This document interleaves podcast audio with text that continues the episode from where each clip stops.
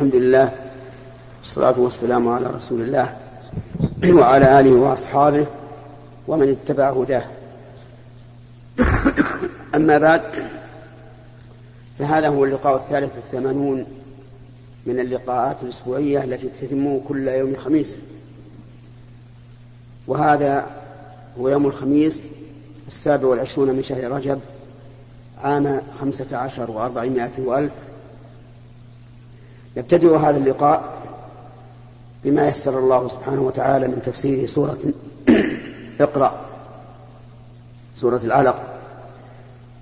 انتهينا فيها إلى قول الله تبارك وتعالى علم الإنسان ما لم يعلم. قال الله تعالى كلا إن الإنسان لا يطغى أن رآه استغنى كلا في القرآن الكريم ترد على عدة معاني منها أن تكون بمعنى حقا كما في هذه الآية. فكلا بمعنى حقا يعني أن الله تعالى يثبت هذا إثباتا لا مرية فيه لا مرية فيه. إن الإنسان لا يطغى أن رآه استغنى. الإنسان ليس شخصا معينا بل المراد الجنس. كل إنسان من بني آدم إذا رأى نفسه استغنى فإنه يبقى من الطغيان وهو مجاوزة الحد إذا رأى أنه استغنى عن رحمة الله طغى ولم يبالي. إذا رأى أنه استغنى عن عن الله عز وجل في كشف الكروبات وحصول المطلوبات صار لا يلتفت إلى الله ولا يبالي. إذا رأى أنه استغنى بالصحة نسي المرض.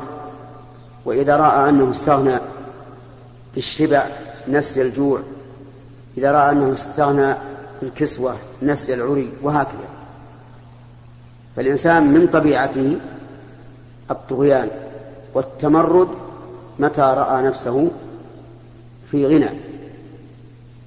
ولكن هذا يخرج منه المؤمن لأن المؤمن لا يرى أنه استغنى عن الله طرفة عين فهو دائما مفتقر إلى الله سبحانه وتعالى يسأل ربه كل حاجة ويلجأ إليه عند كل مكروه ويرى أنه إن وكله الله إلى نفسه وكله إلى ضعف وعجز وعورة وأنه لا يملك لنفسه نفعا ولا ضرا. هذا هو المؤمن لكن الإنسان من حيث هو إنسان من طبيعته الطغيان. وهذا كقوله تعالى وحملها الإنسان إنه كان ظلوما جهولا. ثم قال عز وجل مهددا هذا الطاغية إن إلى ربك الرجع أي المرجع.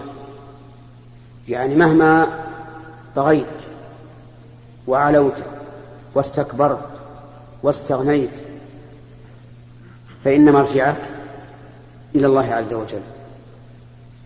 كما قال الله تبارك وتعالى إلا من تولى وكفر فيعذبه الله العذاب الأكبر. إن إلينا إيابهم ثم إن علينا حسابهم.